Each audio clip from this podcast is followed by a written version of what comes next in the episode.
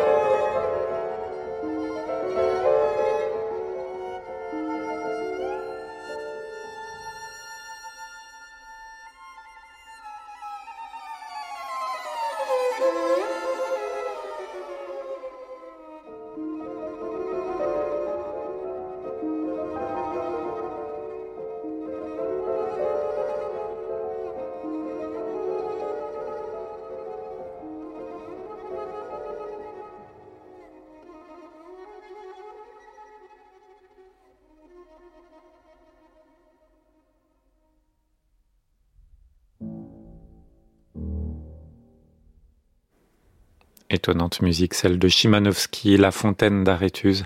C'est extrait des mythes et c'est Souillé Park qui joue avec Roland Pontinon. C'est notre disque du jour sur France Musique. Très beau disque, l'œuvre pour violon et piano de Chimanovski.